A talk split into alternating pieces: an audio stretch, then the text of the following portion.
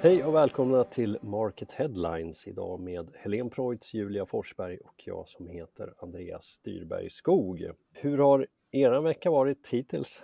Den har väl varit bra som alla andra. Småsjuk, det är trist men... Eh, Svårt att inte bli sjuk i det här kalla vädret, tycker jag. Ja, precis. Vinterns återkomst.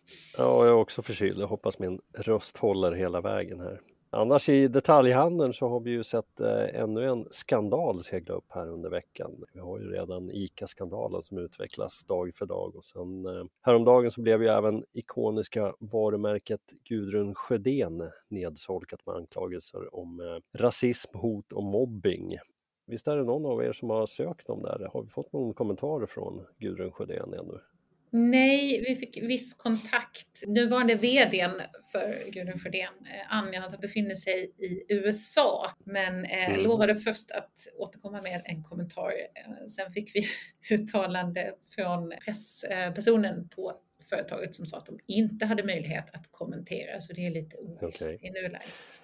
Anna Adelsson heter hon, var vd. Exakt, precis. Mm. Det tenderar ju att vara så att eh, folk är svårare att nå när de har problem än när det går bra. Men eh, vissa visar sig att de är tysta även när det går bra. Vi sitter med några rykande färska bokslut från eh, tunga aktörer i branschen där det faktiskt gått riktigt bra, men de har inte kommunicerat någonting om det själva. Det skulle ju kunna vara en effekt av omvärldsläget kanske dämpar den typen av glädjeyttringar. Men Håll utkik på market.se så får ni se vilka det handlar om och eh, säkerligen mycket mer om eh, skandalerna som briserat i branschen också. Nu ska vi kika vidare på veckans topplista och eh, vi kan väl konstatera att det blev en utklassningsseger för CX-index, Better Business kundmötesundersökning. Helene, du har skrivit om det här. Hur gick det i år om man sammanfattar?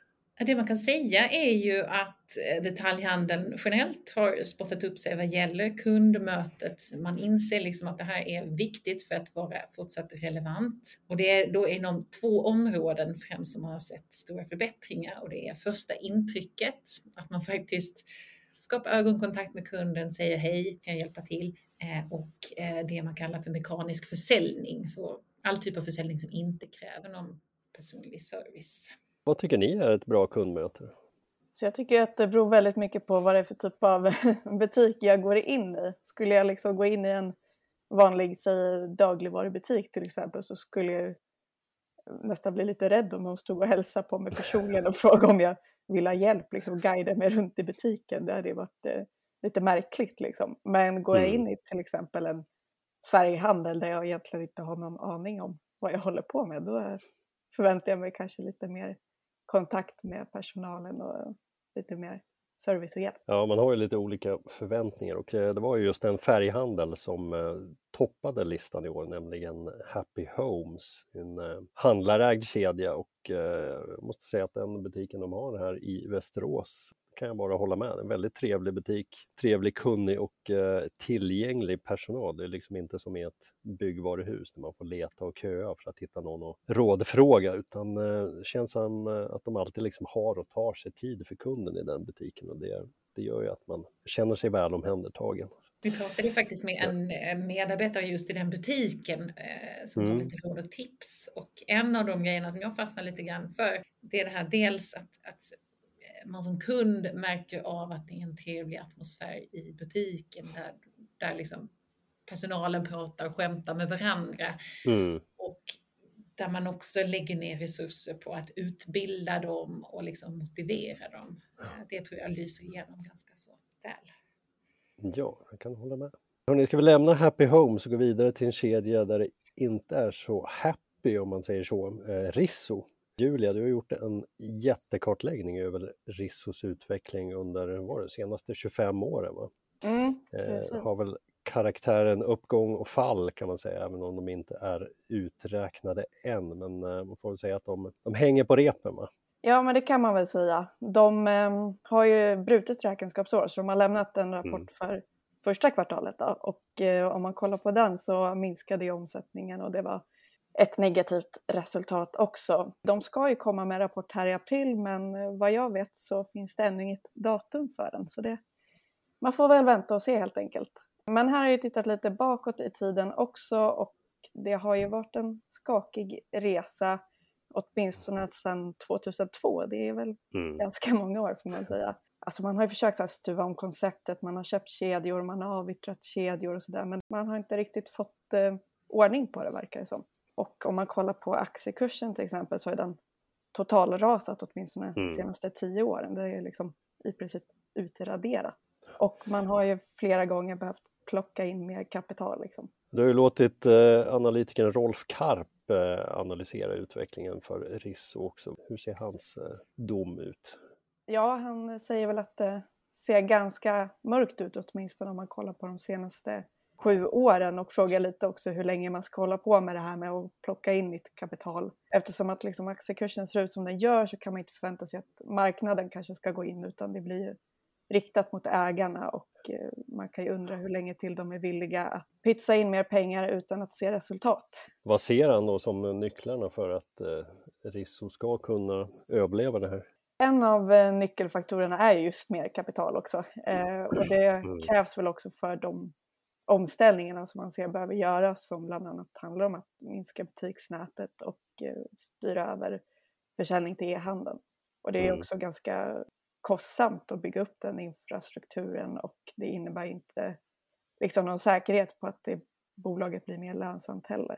Fortsatta butiksstängningar, alltså de har väl redan bantat eh, butiksnätet eh, Ja, de är nere kraftigt. på ungefär samma nivå som när de börsnoterades 1997 nu. Så det har bantats, men han ser väl att det skulle behöva gå ner ännu mer. Mm. Ja, Risso har en fortsatt tuff resa framför sig kan vi konstatera. Men eh, vi går vidare till en annan typ av resa. Helen eh, blickar ännu längre bak i tiden. Det är väl närmare 40 år på hovfrisören Björn Axéns historia och eh, låter ju nästan som en Hollywoodfilm när eh, Johan Hellström där berättar hur det kom sig att han blev VD och delägare i firman. Kan du dra den historien? Ja, det är en ganska så fantastisk historia faktiskt som sträcker sig tillbaka i det här fallet till 1984 när den då 18-årige Johan Hellström, numera VD för Björn Axén, mm. eh, av en slump hamnade på salongen i NK, påbörjade sin gesällutbildning för att bli frisör. Han var, eh, uppvisade förvisso talang, men bestämde sig för att eh, efter utbildningen göra något helt annat. Han blev musikalartist, var borta från yrket i åtta år, men blev en dag uppringd av den då avlidne grundaren Björn Axéns advokat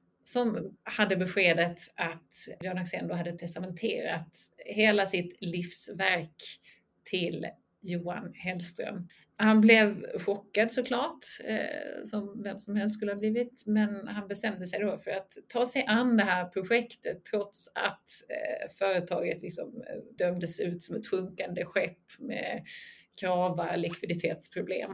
Han har liksom jobbat med det här, försökt få det lönsamt. Det har gått upp och ner såklart. Eh, en stor smäll kom under pandemin när liksom allting avstannade totalt, både frisörverksamheten och retail-delen då där man säljer schampo och frisörprodukter föll pladask.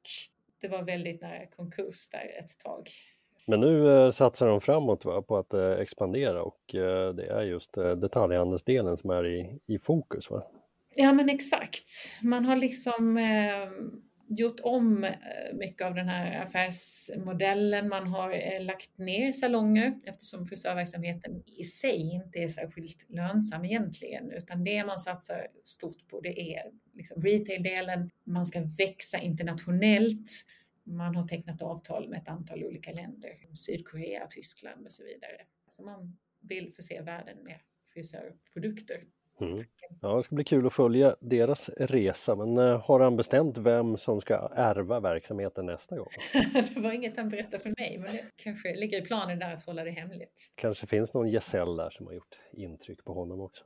Ja, med det så tar vi och packar ihop podden för idag och eh, nu är vi tillbaks först om två veckor. Vi tar ett litet påskuppehåll. Så tills dess önskar vi alla en trevlig helg och en glad påsk. Trevlig helg!